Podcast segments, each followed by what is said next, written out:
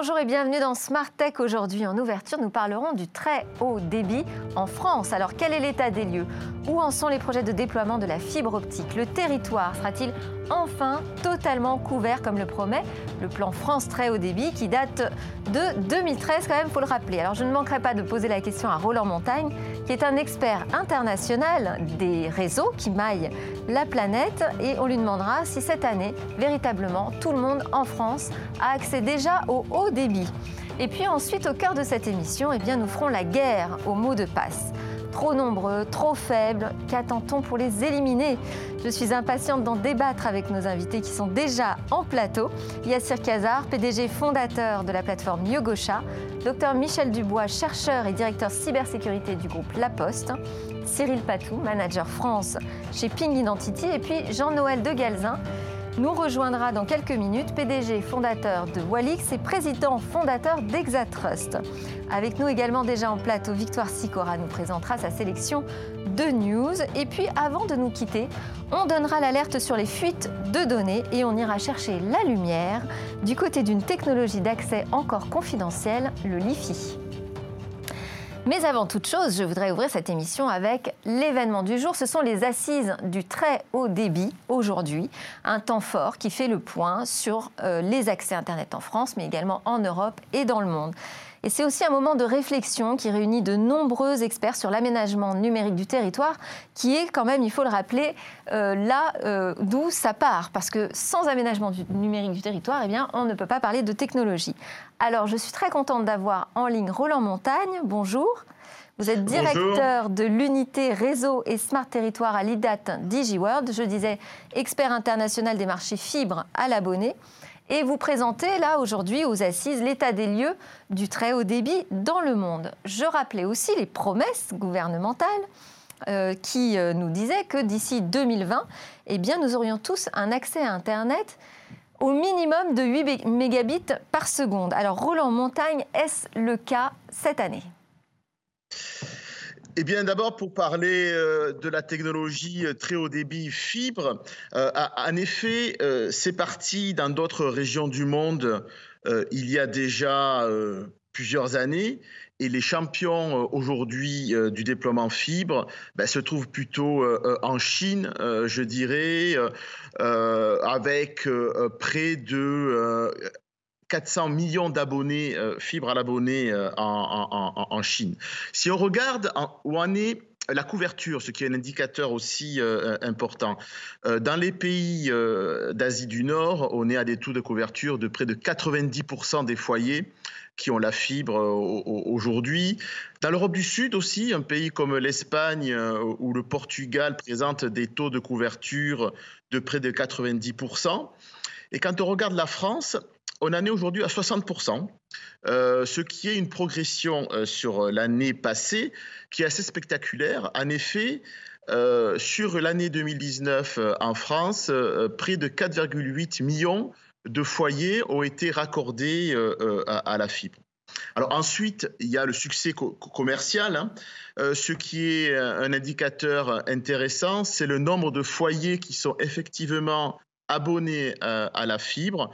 Et en France, euh, ce chiffre est de 26%. Euh, Alors vous avez parlé des plans, des plans gouvernementaux et du plan France très haut débit. récemment, euh, Infranum publié son observatoire euh, du, très haut débit.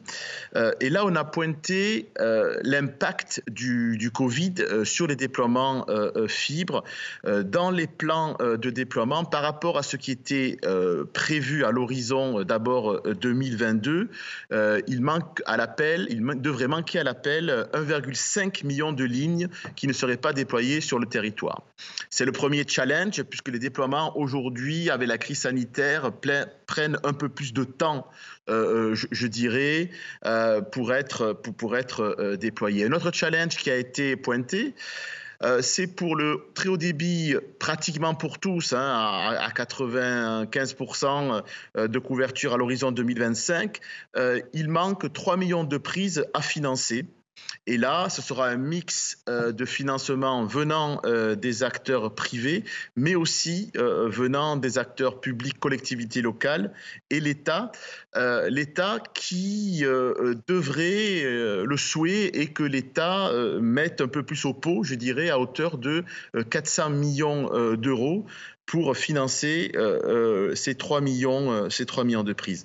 Donc aujourd'hui, on arrive à des échéances euh, euh, fortes. Vous avez parlé du bon débit, euh, qui est le débit de 8 mégabits pour tous à l'horizon 2020. L'ARCEP, le régulateur, devrait sortir un, bilan sur ce déploiement du, haut débit à l'horizon 2020. Et le second échéancier, c'est 2022, où là, 80% des foyers en France euh, doivent être couverts euh, en accès euh, très, haut, très haut débit. Ce qui est certain, c'est que la crise qu'on a traversée ces derniers mois, et on est encore malheureusement encore couvert par cette crise, a mis en avant le fait que le très haut débit et la fibre en particulier est une infrastructure essentielle essentielle pour accéder au télétravail, essentielle aussi pour les entreprises pour se connecter à, leur à leurs euh, collaborateurs euh, à, distance. Donc on est aujourd'hui euh, sur une mise en exergue un peu de la fracture numérique qui a privé certains salariés, certaines entreprises de vraiment faire face à la crise dans cette période si particulière qu'on a traversée. Oui, on a vu à la fois que c'était essentiel et ce que vous nous dites, c'est que quand même ça nous a fait prendre un peu de retard. Est-ce que, euh, selon vous, on va retrouver une accélération dans les déploiements du très haut débit et même déjà du haut débit partout en France? Ou est-ce qu'on va souffrir comme ça encore longtemps euh, d'un déficit d'investissement? Ce qui est rassurant, c'est que même euh, dans le plus fort de, la crise, euh, les entreprises qui déploient euh, le, réseau n'ont pas été complètement à l'arrêt. Il y a eu quand même un fonds d'activité qui s'est maintenu et il y a bon espoir que les déploiements reprennent à une vitesse de croisière, je dirais à peu près au, second semestre, euh, au second trimestre, je dirais, de, 2021. Euh, mais c'est vrai que là, euh, normal, notamment sur le retard qui a été pris, ben, l'État est, attendu pour aider un peu plus, je dirais, la mise en place de ce plan France très haut débit. Bon, l'État est attendu euh, beaucoup, euh, partout. Merci Roland Montagne de l'IDA DigiWorld. On va enchaîner tout de suite avec les news qui ont retenu l'attention en particulier de Victoire Sicora. Bonjour, Victoire. Côté euh, News Société, aux États-Unis, les universités et les géants de la tech s'allient pour créer un cloud computing international. Amazon, Google ou encore IBM ont répondu favorablement à la volonté de plusieurs universités américaines comme Stanford de créer un cloud national. Ah, national, pardon. Oui, pas de souci. Américain. Donner aux chercheurs, aux universitaires et aux scientifiques l'accès aux toutes nouvelles technologies. Plus besoin de travailler chez Google pour accéder aux puissants data centers ou encore avoir accès aux dernières trouvailles. Et ça a séduit les politiques, j'imagine. Oui, Delphine, le Sénat et la Chambre des représentants ont été emballés par le projet et se sont d'ailleurs mis d'accord sur l'établissement d'un plan de financement de National Research Cloud. Alors, on va revenir maintenant sur le classement Truffle 100 de cette année. Le classement Truffle 100 consacre chaque année les pépites de la tech et notamment les plus actifs du système. Parmi les lauréats 2020, on retrouve des entreprises en hyper-croissance comme Dassault Systèmes, Cegid, Ivalua ou encore Oudrive. Et que révèle ce classement, Victoire? Il souligne avant tout le développement du secteur et surtout un mouvement majeur en direction des solutions SaaS. Le secteur dans son ensemble accélère sa bascule vers le cloud. Côté science, une comète a frôlé la Terre il y a tout juste 250 ans. C'était le 1er juillet 1770. La comète Lexel frôlait la Terre. Il faut savoir que de toute l'histoire des comètes, c'est celle qui s'en est approchée le plus près. Découverte par Charles Messier, c'est Anders Lexel qui perça finalement le mystère de son orbite. Elle n'a plus jamais été aperçue depuis le 18e siècle. Et pourquoi a-t-elle disparu alors? Eh bien, selon Anders Lexel, sa trajectoire aurait successivement été modifiée par Jupiter et Vénus, raison pour laquelle on ne l'a plus aperçue depuis. Un astronome japonais vient de confirmer cette théorie et de prévoir le retour de cette comète en 2184. News Business, Tesla devient la première capitalisation boursière du, secteur automobile. Oui, Tesla, le constructeur de voitures électriques californien, pèse plus de 200 milliards de dollars en bourse, une valorisation qui dépasse même celle de Toyota, qui produit pourtant 20 fois plus de véhicules. Après un bond de près de 7% mardi, le cours de Tesla a bondu de près de 5% hier au pic de 1132 dollars. Et ça s'est pas fait en un jour, tout ça En effet, le cours de Tesla a été multiplié par 66 depuis son introduction en bourse en 2010, et depuis le 1er janvier, sa performance dépasse 160%. Tesla devrait euh, pouvoir espérer intégrer le S&P 500 dans les prochains trimestres. Pour terminer, Microsoft a fait une annonce. Il propose désormais des formations gratuites sur les métiers en tension. Oui, c'est en s'appuyant sur les données de 560 millions de membres de LinkedIn que Microsoft a pu identifier les emplois les plus porteurs et ainsi constituer 10 parcours à la fois ciblés et gratuits, combinés à des, à des compétences digitales. Parallèlement, il sera possible d'accéder gratuitement au contenu de LinkedIn Learning et de Microsoft Learn grâce au partenariat entre les deux entreprises. Et alors, quels sont les métiers les plus demandés? On retrouve euh, les professions de développeurs de logiciels, de chefs de projet, d'administrateurs IT, analystes financiers ou encore concepteurs graphiques. Merci Victoire. Merci. Yassir Kazar, vous avez une actu qui a retenu votre attention ces derniers jours? Alors peut-être il y a deux, petits sujets. Il y a un sujet euh, que j'ai vu il n'y a pas très, euh, très longtemps, le, rachat d'une start-up Shine par la Société Générale. Une, opération assez conséquente. Et puis là, ce qui a retenu mon attention, c'est cette tendance de bascule vers des modèles SaaS qui ne fait que confirmer en fait quelque chose qu'on a tous vécu à travers la crise du Covid, qui est le bascule vers le en ligne, puisque le SaaS, c'est le fait de consommer des services sans les avoir chez soi sur ses serveurs, mais sur des plateformes qui sont en ligne. Donc on voit bien qu'il y a de vraies tendances à a service, exactement. ça confirme une vraie tendance de fond pour les années qui viennent. Merci beaucoup. C'est l'heure de notre débat. La fin des mots de passe, on y croit?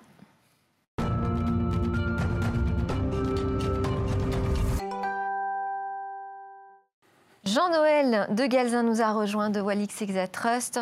Alors, on va parler des mots de passe. Pour moi, c'est vraiment synonyme de problème, hein, vous l'aurez compris, problème de gestion, problème de sécurité, problème de temps perdu à les changer sans arrêt. Alors, si on pouvait y mettre un terme, a priori, je ne pleurerais pas leur disparition à moins que le remède soit pire que la maladie. Et je demanderai à ce propos l'avis de nos spécialistes. Mais j'ai une lueur d'espoir. Un excellent confrère avec qui j'ai travaillé, Fabrice Neumann, a publié un article sur son site Profusion à propos d'un nouveau système d'authentification sur Internet pour se connecter de manière sécurisée et même anonyme aux services en ligne sans avoir besoin de mots de passe. Alors ça s'appelle SQRL si je vous l'appelle pour Secure Quick Reliable Login. En français, ça veut dire authentification fiable, rapide, sécurisée. Et cela se prononce squirrel dans mon bon anglais, qui veut dire écureuil. Docteur Michel Dubois, vous êtes directeur du département expertise cybersécurité au groupe La Poste. Vous êtes également chercheur, professeur, conférencier. Est-ce que Squirrel, ça vous parle déjà? Pas du tout. Bon. J'ai fait que je viens ici pour découvrir. C'est encore plus confidentiel que ce que je croyais. Voilà, donc j'irai voir dans la foulée, mais je ne connais pas. Ça repose en fait, le principe, euh, si je schématise, repose sur une identification qui nous est propre et qui est chiffrée. Et ensuite, quand on va sur les sites authentifiés, eh bien, on ne partage qu'un code en fait de chiffrement, qui évite le mot de passe et ce qui semble a priori très sécurisé. Euh, sur, euh, sur ces solutions alternatives au mot de passe, vous, qu'est-ce qui a retenu votre attention ces derniers temps? Alors en fait, il y a une, technologie qui est qualifiée aujourd'hui et qui, qui, monte en puissance, c'est euh, toutes les technologies basées sur le protocole FIDO2 qui permet de s'authentifier et de faire disparaître le Alors FIDO2, expliquez-nous. Alors c'est un consortium qui a mis en place un certain nombre de protocoles euh, qui permettent de, faire, de supprimer tout bonnement le mot de passe, euh, aussi bien sur Internet que sur son ordinateur. C'est international? C'est international. Il y a plusieurs grands groupes qui ont déjà euh, basculé sur ce type de protocole. Euh, notamment Google. Google a supprimé ses mots de passe euh, et tous leurs collaborateurs travaillent avec un, les GAFA. Microsoft est en train de la valider sur ses postes de travail aussi, sur, son environnement. En fait, ça s'appuie sur une, une, petite clé de ce type-là, en fait, qui contient notre identité et l'intégralité des mots de passe. Et en fait, cette technologie-là, il y a même une administration française euh, assez sensible qui l'utilise depuis euh, plus d'un an et qui a euh, complètement supprimé son mot ses mots de passe. Donc la technologie aujourd'hui existe et elle est remplacée par quelque chose de physique. C'est physique. En fait, on a rematérialisé l'identification et l'identification. Et alors, juste en un mot, euh, vous y croyez à la disparition des mots de passe Ah oui, complètement. Ok, très bien. Yassir Kazar, vous êtes PDG et fondateur de Yogosha, une plateforme de bug bounty privée, dont la vocation est d'aider les entreprises à détecter, à corriger des failles avant que les cyberattaquants n'arrivent.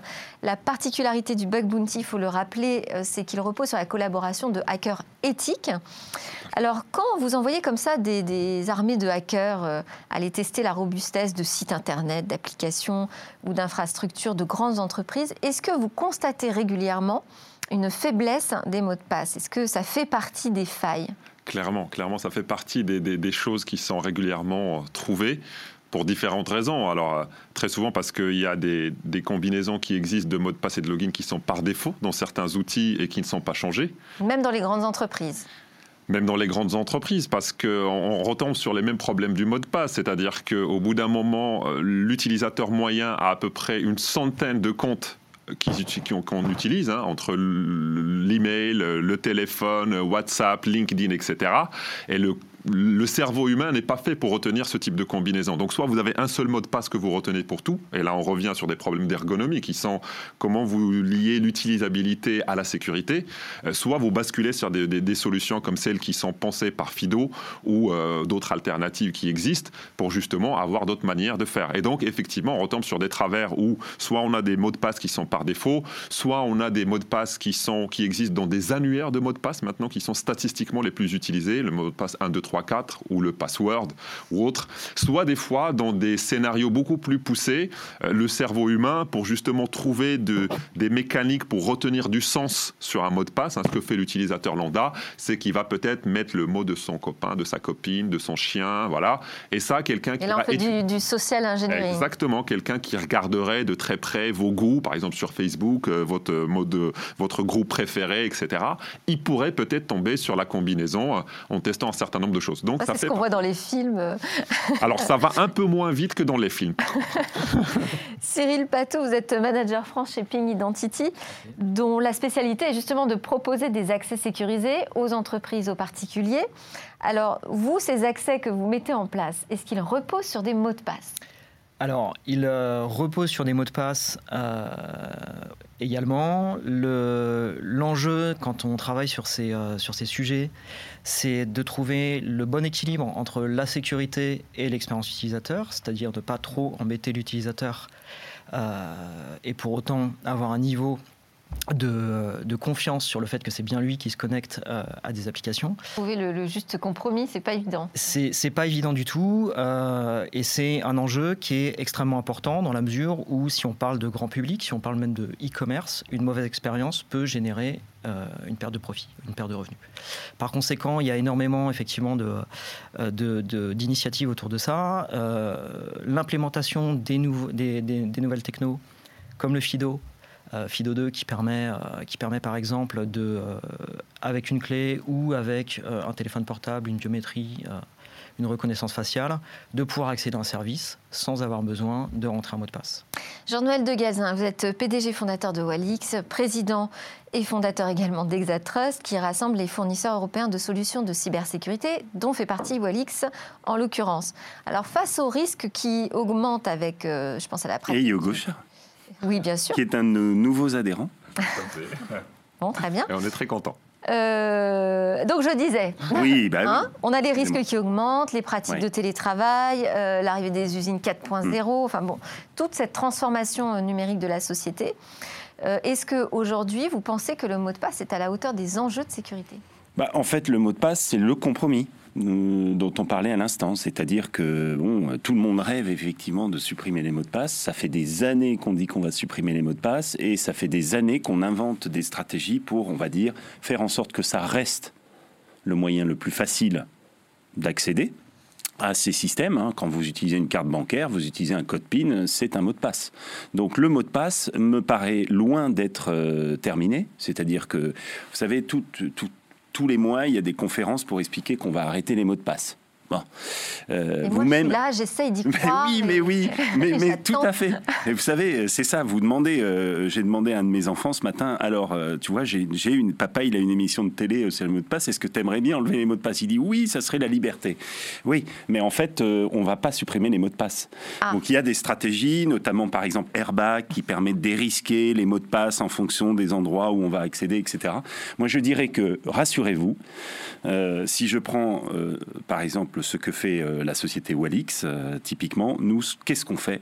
On a inventé un système qui, se met à l'intérieur de votre organisation ou l'organisation dans laquelle vous travaillez, euh, au bureau, votre administration ou je ne sais quoi, et qui va gérer les mots de passe. C'est-à-dire que sur 1000 mots de passe que vous utilisez tous les jours, parce que vous, vous utilisez un mot de passe. Mais là où vous vous connectez, il y a un mot de passe qui sert à échanger avec un autre équipement.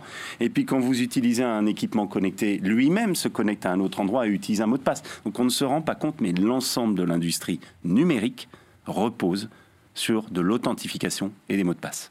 Et on va en utiliser de plus en plus. Donc euh, nous, on dérisque ça, on met un coffre-fort à mot de passe alors, j'allais y venir à ces coffres forts, parce qu'aujourd'hui, il y a des gestionnaires de mots de passe. Moi-même, j'en utilise deux, parce que je suis totalement parano. Ah oui.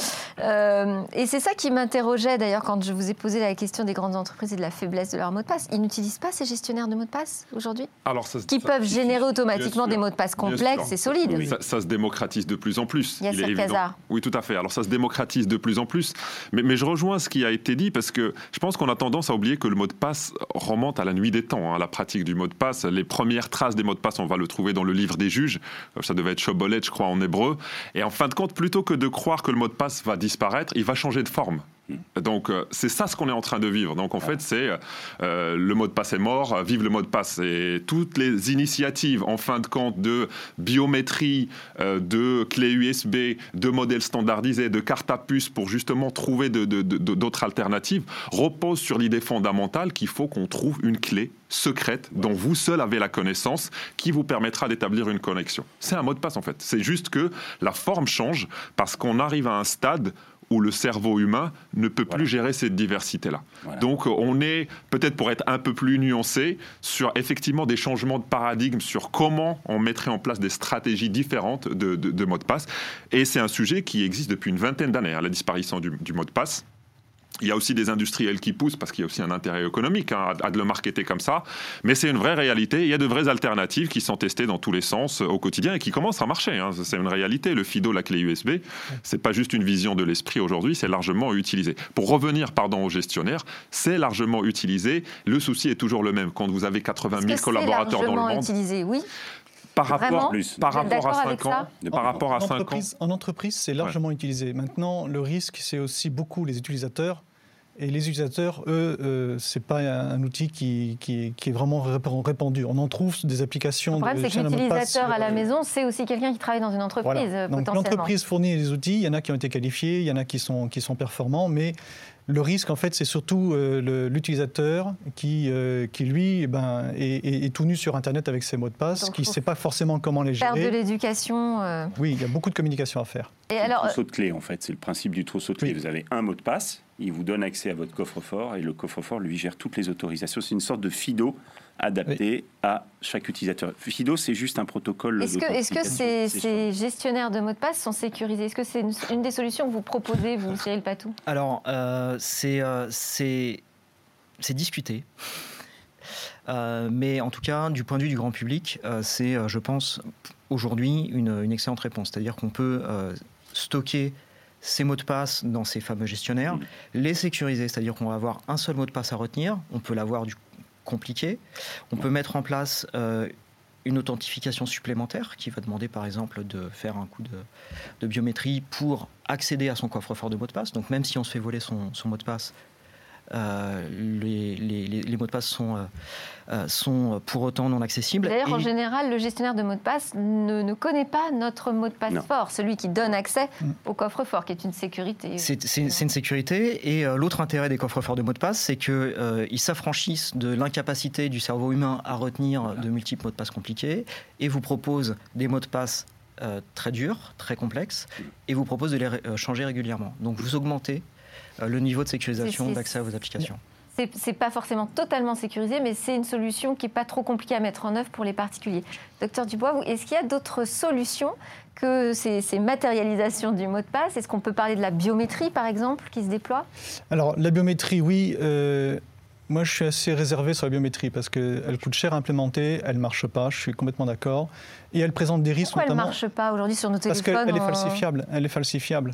Et il euh, y, a des vidéos qui ont été montrées sur Internet quand Apple a sorti euh, son identification par euh, le visage, hein, où ils étaient amusés à enrôler des, des, poupées ou des le choses comme ça. Le lecteur d'empreinte, quand même. Et le lecteur d'empreinte aussi, mais c'est falsifiable aussi, tout ça.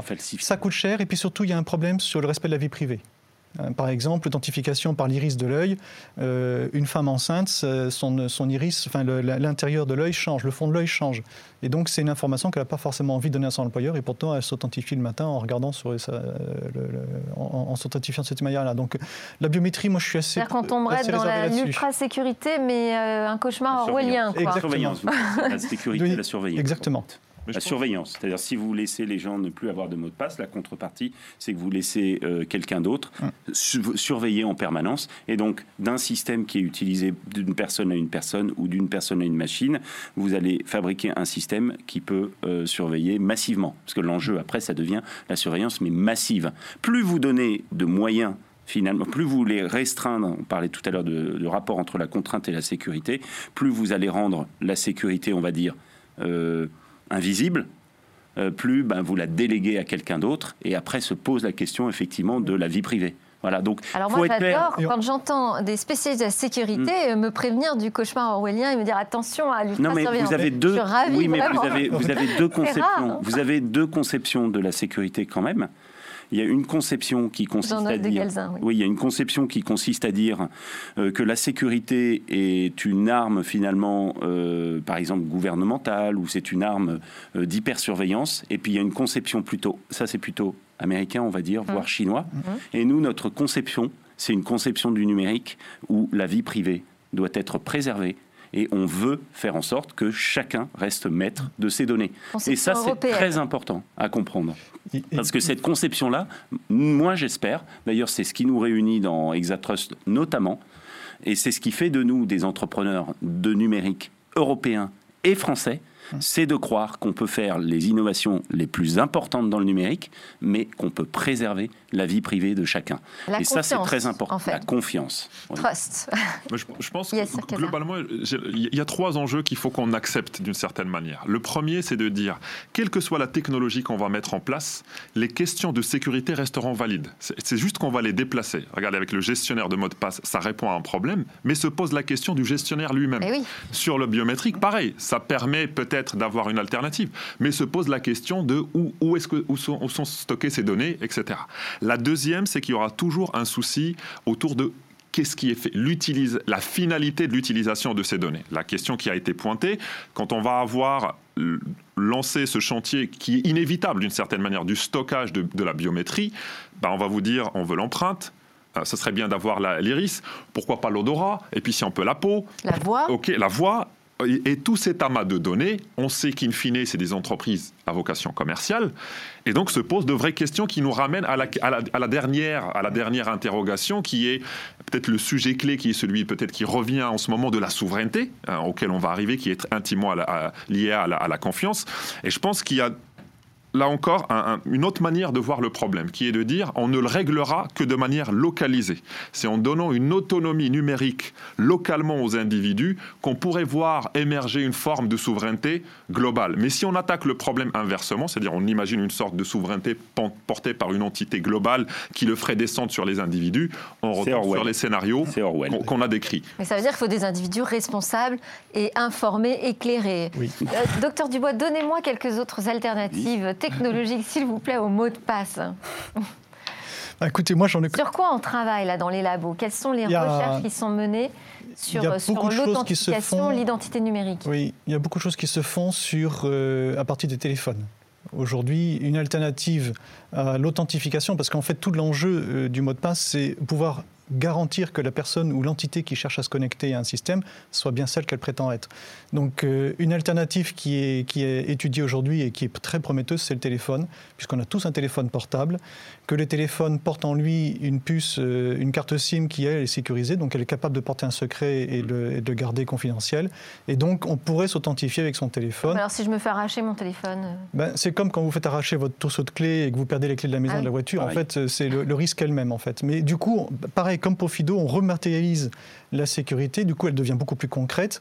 Hein. et moi, je rêve de pouvoir m'authentifier avec mon téléphone, de pouvoir rentrer dans le métro avec mon téléphone, de pouvoir valider ma carte SNCF avec mon téléphone, de pouvoir et d'avoir du coup, en fait, une, unité de mon, de mon identité qui soit portée par un seul équipement physique et à ce moment-là, on règle pas mal et de Et là, ça devient de la sécurité locale, un peu comme ce que vous imaginez, Yassir Kazar. Mm. Cyril Patou, qu'est-ce qu'ils vous demandent, vos clients? Ils vous demandent quelque chose d'ultra sécurisé ou au contraire de pas trop compliqué? Comme, euh, Vous parliez du compromis.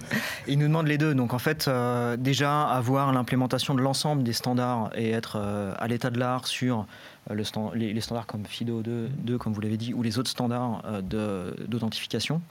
Euh, donc ça, c'est un prérequis basique. et par ailleurs, avoir la, capacité à garantir que la bonne personne accède à la bonne ressource sans en l'embêtant le moins possible.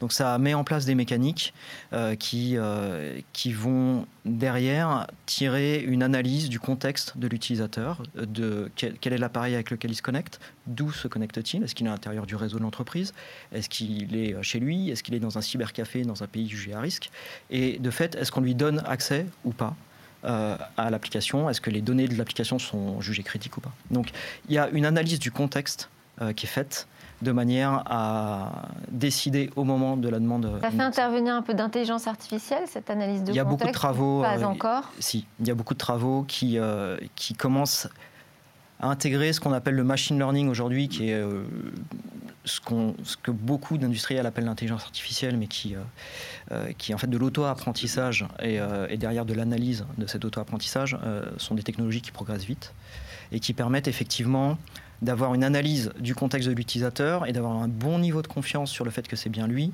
sans lui demander de le prouver. Ça soulève des questions à l'avenir qui ont été évoquées tout à l'heure, d'éthique, de l'utilisation des données qui sont captées. Euh, euh, et, par conséquent, il faut s'assurer que l'ensemble de ces données qui sont traitées le, le soient comme ça a été dit, localement. Si, si, on met tout ça euh, chiffré sur une blockchain, enfin je sais pas, c'est pas euh, la version idéale ça? Vous m'avez pas encore parlé de blockchain, je suis très étonnée.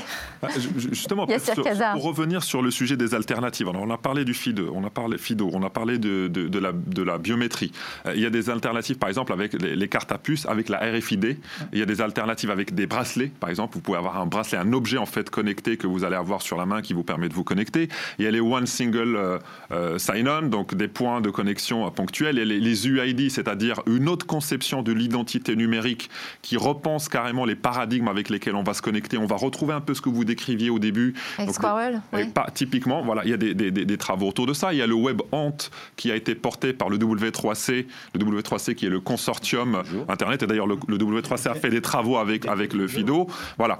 Donc, les, alternatives, il y en a vraiment pas mal et certaines qui sont déjà en, utilisation. Et typiquement dans le UID, ce qu'on va trouver, c'est la blockchain. C'est justement le, fait de s'appuyer sur des, des, réseaux de blockchain pour gérer les identités des individus euh, dans des chaînes voilà, de, de, alors Pourquoi ça met du temps à se développer, ça, ces solutions? Parce que c'est sont des solutions nouvelles. Le, sujet, le sujet de la technologie, vous parliez de Squirrel, là, bon, très bien.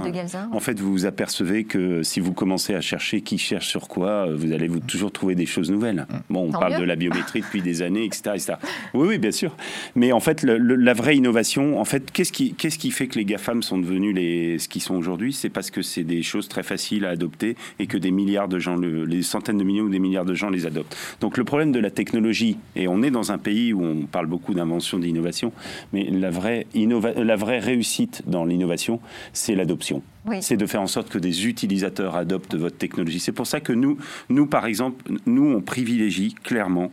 Il y a deux aspects. Il y a l'utilisateur final, Et on a parlé des coffres-forts euh, qui sont, à mon sens, aujourd'hui, effectivement, le plus simple pour un utilisateur. On parlait de ce qu'on recherche en ce moment, les authentifications multifacteurs, c'est-à-dire que vous vous, vous, êtes, vous êtes chez vous pour du télétravail, vous vous authentifiez sur votre PC, en même temps, vous, avez un deuxième facteur sur votre téléphone, et c'est quelque chose qui est très simple, très pratique, mais en même temps très élevé. L'authentification, en fait, c'est vraiment le vrai challenger. Les, les, banques, les banques utilisent beaucoup ça. C'est ça l'axe principal aujourd'hui. Numéro un, c'est l'authentification multifacteur. Si on a découvert que finalement, le SMS, euh, il fallait arrêter la double, double authentification par SMS, c'est pas sécurisé. non, non, c'est utilisé. Toute présente un risque. C'est-à-dire qu'en fait, il y a, il y a, quoi qu'il arrive, effectivement, il y a eu des attaques sur le SMS. Il y a des, y a des, des malwares très sophistiqués qui utilisent, qui, qui, contournent les authentifications euh, sur les smartphones en, lisant les SMS. Et on a demandé aux banques d'y mettre fin. Hein. Voilà, mais en fait, c'est toujours pareil. Il y a, quand on fait de la sécurité, on fait l'analyse du risque. C'est-à-dire que quel est l'investissement que je vais faire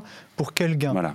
Hein, et tout l'enjeu, il est là. Et donc, il faut, et je rejoins ce qui était dit tout à l'heure, c'est-à-dire que ça sera adopté le jour où euh, Madame Michu, au fin fond de, de, son village, sera capable d'utiliser cette technologie parce qu'elle sera facile et qu'elle lui garantira un minimum de, sécurité. C'est pour il n'y a plus de Madame Michu, je vous le dis.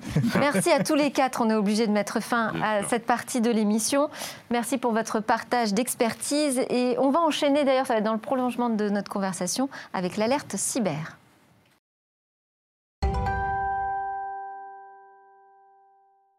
Nous sommes de retour sur le plateau de Smart Tech. Avec moi, Yacine Cazard de Yogosha, Michel Dubois du groupe La Poste, Cyril Patou de Ping Identity, Jean-Noël de Galzin de Walix et Exatrust.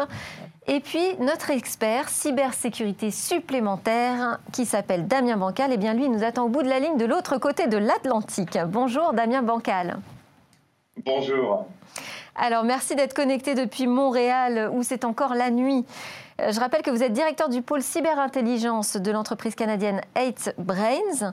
Damien Bancal, j'ai titré votre alerte cyber aujourd'hui Protégez vos Elasticsearch. Alors, j'avoue que j'ai découvert ce terme de Elasticsearch grâce à vous et je ne dois pas être la seule d'ailleurs à être novice sur le sujet. Vous m'avez même confié que certaines entreprises utilisaient ce type d'outils sans forcément être euh, au courant qu'elles le faisaient. Alors, expliquez-nous de quoi on parle là.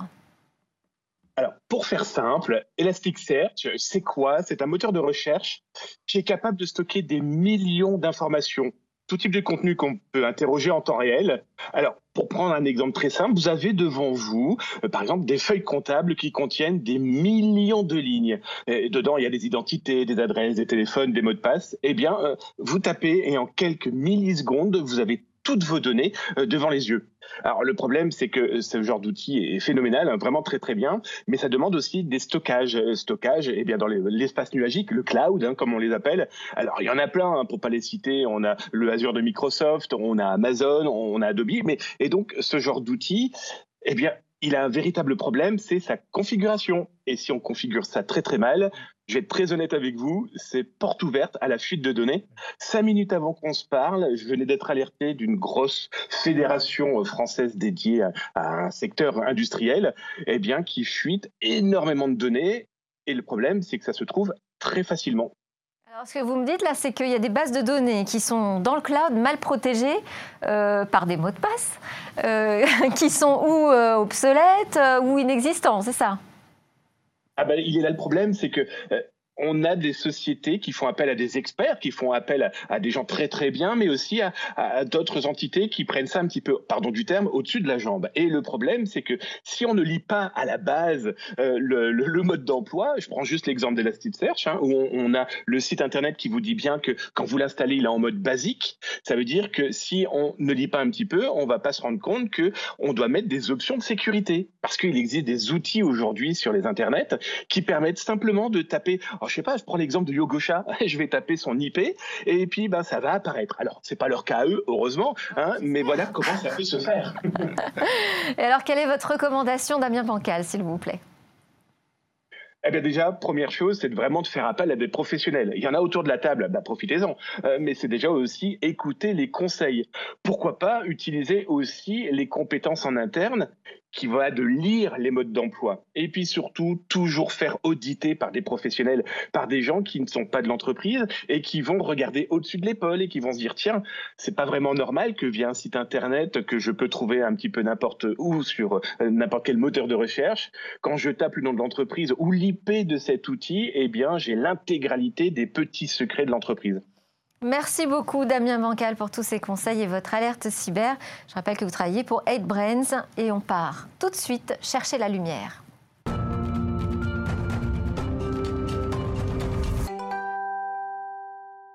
Et demain, que nous préparent les chercheurs, les ingénieurs dans leur labo? Alors, parmi les trouvailles et les casse-têtes de ceux qui fabriquent le futur, je vous propose que l'on s'arrête un instant sur le LiFi.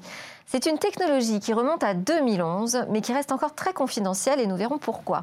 Elle permet de communiquer grâce à la lumière. On peut aussi l'appeler d'ailleurs une sorte de Wi-Fi par la lumière. Et donc, on n'utilise pas, dans ce cas-là, les ondes comme dans le Wi-Fi. Alors, pour en apprendre davantage, j'ai invité Micheline Perruffel, qui est ingénieure de recherche et chef projet chez Orange Labs, à nous rejoindre en visio. Bonjour Micheline Perruffel. Bonjour. Alors, sur quel principe repose le LiFi Expliquez-nous ça. C'est une invention d'un professeur d'université d'Oxford, c'est bien? C'est bien ça? Tout à fait. Le LiFi est une technologie et non pas un réseau. Il utilise les ondes, comme vous l'avez dit, lumineuses et euh, non pas les ondes radio. Le LiFi, ce n'est pas la seule technologie optique. Il y aura bientôt plusieurs à votre connaissance, plusieurs autres technologies. Comme dans la partie radiofréquence où il y a plusieurs technologies Zigbee, NFC, Wi-Fi, etc. Bluetooth, le mobile, bien entendu, et le Wi-Fi. Il y aura bientôt plusieurs technologies optiques à votre euh, connaissance, à votre offre et, solutions possibles pour communiquer. Euh, deux solutions aujourd'hui sont possibles. Le LiFi, qui permet un accès très haut débit à Internet, et une autre technologie beaucoup moins connue qui est l'Optical Camera Communication, qui permet de recevoir. Le LiFi déjà est pas très très connu. J'aimerais bien qu'on reste sur cette technologie. C'était le sujet de notre notre notre sujet et demain. Comment cela fonctionne? Expliquez-nous s'il vous plaît le LiFi. Alors le LiFi euh, fonctionne à partir de nouvelles lampes à LED. Ces lampes à LED qui remplacent les lampes à incandescence ou halogène ont la particularité de pouvoir s'éteindre, s'allumer à très haute fréquence sans claquer. Hein. Et, donc, en morse optique, comme un morse optique, elles vont diffuser de la donnée, des informations.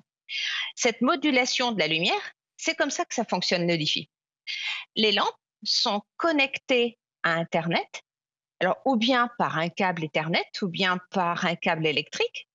Et donc, lorsqu'on est sous le cône lumineux, sous la zone que couvre le dispositif d'éclairage lumineux, eh bien, vous allez pouvoir, avec votre ordinateur, vous connecter en très haut débit à Internet. Voilà. C'est un, morse. Hein. C'est une solution lumineuse, intelligente, qui vous permet, dans les deux sens, hein, en, on va dire en upload, en download, de pouvoir accéder à Internet. Et alors, à quel type d'usage est-ce que ça se prête? Parce que quel est l'intérêt finalement d'avoir une sorte de Wi-Fi hein, hyper localisé comme ça sous un faisceau lumineux? Votre question est pertinente.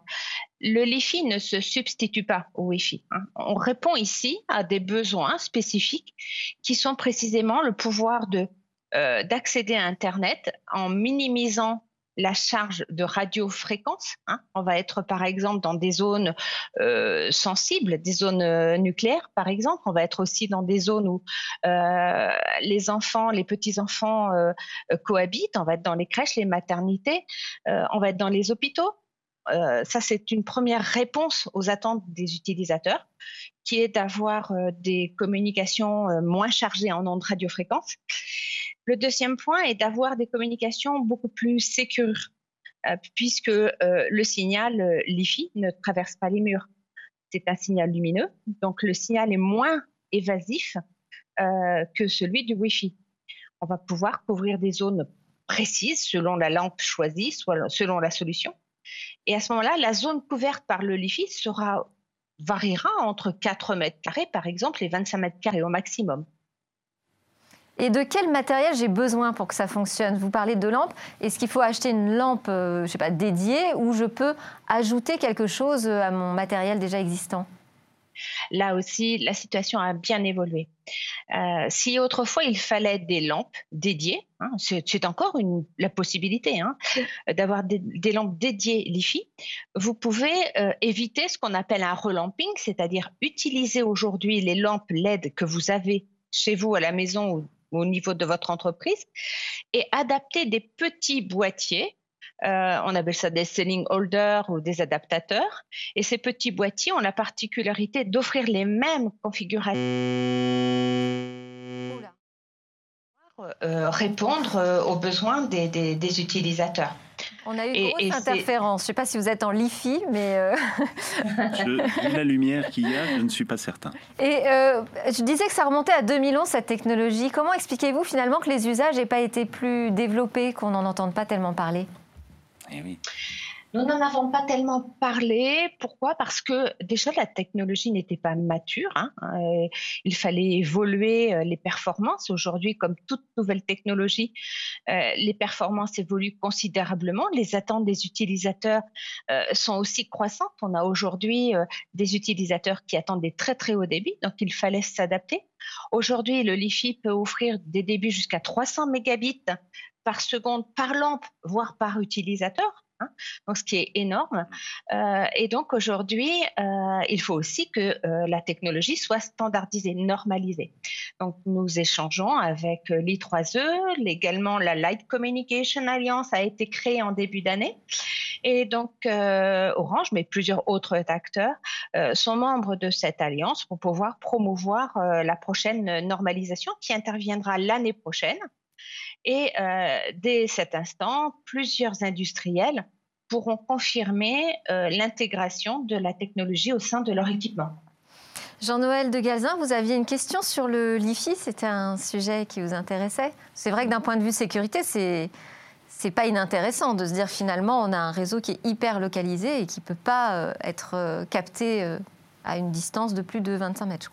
Oui, et puis ce qui était intéressant, c'est de se dire que, euh, par exemple, quand on va fabriquer euh, des nouveaux immeubles euh, ou des nouveaux, il y a des nouveaux programmes immobiliers où on parle beaucoup de connectique, c'est intéressant de se dire que on peut mettre ce système à l'intérieur des, des LED un peu partout et ainsi déployer la technologie plus rapidement. C'est pour ça que je me souviens, il y a quelques années, j'avais rencontré des professionnels de l'immobilier qui s'intéressaient à ce sujet-là et ça m'intéressait de savoir où, ben, où en sont ces, les, les, déploiements de l'IFI à l'intérieur de euh, l'immobilier euh, des nouvelles villes et des nouveaux immeubles euh, aujourd'hui.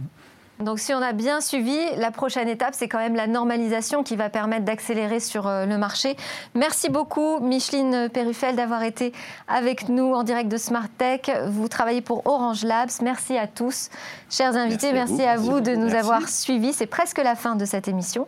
J'espère qu'elle vous aura mis en appétit d'innovation et de réflexion sur l'avenir. On conclut Smart Tech avec le lab Startup et quatre jeunes pousses innovantes. Et puis nous, on continue la discussion sur la tech dès demain.